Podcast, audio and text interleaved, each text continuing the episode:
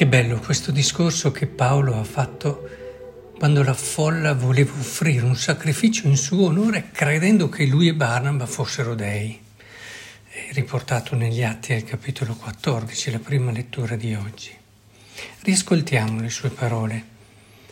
Uomini, perché fate questo? Anche noi siamo esseri umani, mortali come voi.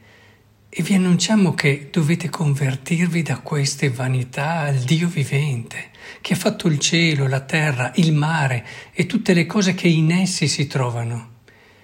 Egli, nelle generazioni passate, ha lasciato che tutte le genti seguissero la loro strada, ma non ha cessato di dar prova di sé beneficando, concedendovi dal cielo pioggia per stagioni ricche di frutti e donandovi cibo in abbondanza per la letizia dei vostri cuori. Prima di tutto Paolo afferma la differenza che c'è tra una creatura e Dio. Dice anche noi siamo esseri umani, mortali come voi. Non dobbiamo mai dimenticarlo la nostra natura è mortale, limitata, fragile. È vero che, come diceva Pascal, l'uomo è sì fragile, ma è anche capace dell'infinito. È vero che nell'uomo troviamo insieme povertà e ricchezza, limite e grandezza, ma questo non deve mai farci dimenticare la nostra dimensione creaturale. Noi dipendiamo da altro, fin dall'inizio della nostra esistenza. Noi non saremmo quello che siamo senza qualcuno che ci ha desiderato o comunque accolto, che ci ha accudito nei primi anni di vita, dove non eravamo certo in grado di badare alla nostra sussistenza da soli. Anche nella formazione della nostra personalità sono tantissimi gli aspetti che dipendono dalle relazioni che abbiamo avuto o l'ambiente dove siamo cresciuti. Sono tantissime le cose che non potremmo fare, vivere in ogni giornata senza l'opera di tante altre persone, dalle cose che mangiamo, ai vestiti con cui ci ricopriamo, eccetera. La nostra stessa mente è limitata, non può contenere infiniti concetti, nozioni, eccetera tutto nella nostra vita, nelle nostre giornate, ci ricorda che siamo creature. Siamo certo capaci di andare sulla Luna, ma la pandemia che stiamo vivendo ci ricorda che un piccolo virus invisibile agli occhi può mettere in ginocchio l'intera umanità.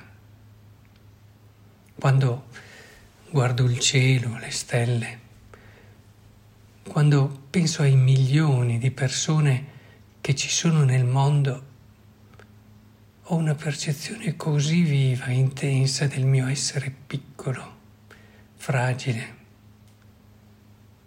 Nessun uomo del resto ha creato il cielo e la terra. L'abita sì come ospite di quel benefattore che gliel'ha voluta donare. L'uomo però è capace di Dio, può aprirsi all'infinito, è capace di consapevolezza di sé, può cioè dare un significato alla sua vita, può amare perché è capace di libertà. Se da una parte l'uomo è limitato, dall'altra in lui troviamo possibilità che lo rendono superiore ad ogni altra creatura. In questo Dunque sta la grandezza dell'uomo. Eh, ci tengo a sottolinearlo perché non è sempre chiaro. La grandezza dell'uomo sta nella capacità di dare significato a tutto ciò che esiste e nella possibilità di amare. Dinanzi a persone che si sentono grandi o superiori agli altri per le possibilità economiche che hanno, o per il potere che si sono conquistati o che hanno ereditato, o per la bellezza, per l'intelligenza o quant'altro. Vorrei ricordare che la grandezza vera di una persona si vede da altre cose. e lo ripeto, si vede dalla capacità di dare senso alla propria vita e l'amore che sa ricevere e donare.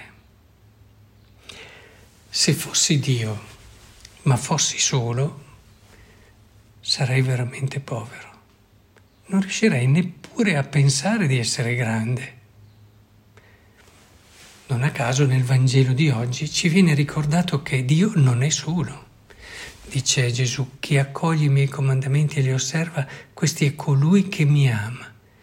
Chi ama me, attenzione, sarà amato dal Padre mio e anch'io lo amerò e mi manifesterò a lui. E poi continua, se uno mi ama, osserverà la mia parola e il Padre mio lo amerà.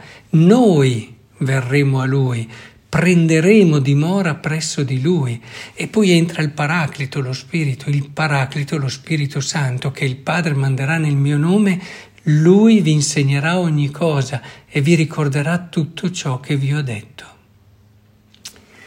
In queste parole si coglie il meraviglioso intreccio tra le tre persone divine, un abbraccio d'amore che è dall'eternità.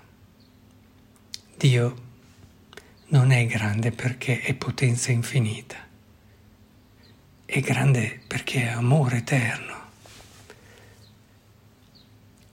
San Paolo poi ricorda che Dio non ha cessato di dar prova di sé beneficando, concedendovi dal cielo piogge per stagioni ricche di frutti e donandovi cibi in abbondanza per la letizia dei vostri cuori. Possiamo ogni giorno in ogni istante riconoscere la presenza di Dio nella storia e anche nella nostra personale storia, imparando a osservare, ascoltare ciò che c'è già, ciò che ci parla con un linguaggio che solo chi sa vivere il deserto nel proprio cuore intende. Solo chi cerca con tenace costanza la verità può capire questo linguaggio che costantemente ci viene rivolto tutti i giorni. Queste parole, le stelle, il sole, il mare, gli animali, i frutti, tutto ciò che è nel creato parla continuamente del suo creatore. Ma come ho appena sottolineato, per ascoltare questo discorso, questo annuncio, occorre sintonizzare il proprio cuore, la propria mente.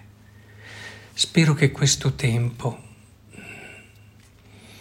ci abbia aiutato a fare questo, che questo fermarsi, questo silenzio, questa solitudine forzata ci abbiano aiutato a sintonizzarci con questa parola che ci viene rivolta ogni giorno, costantemente, da chi non si è stancato di amarci.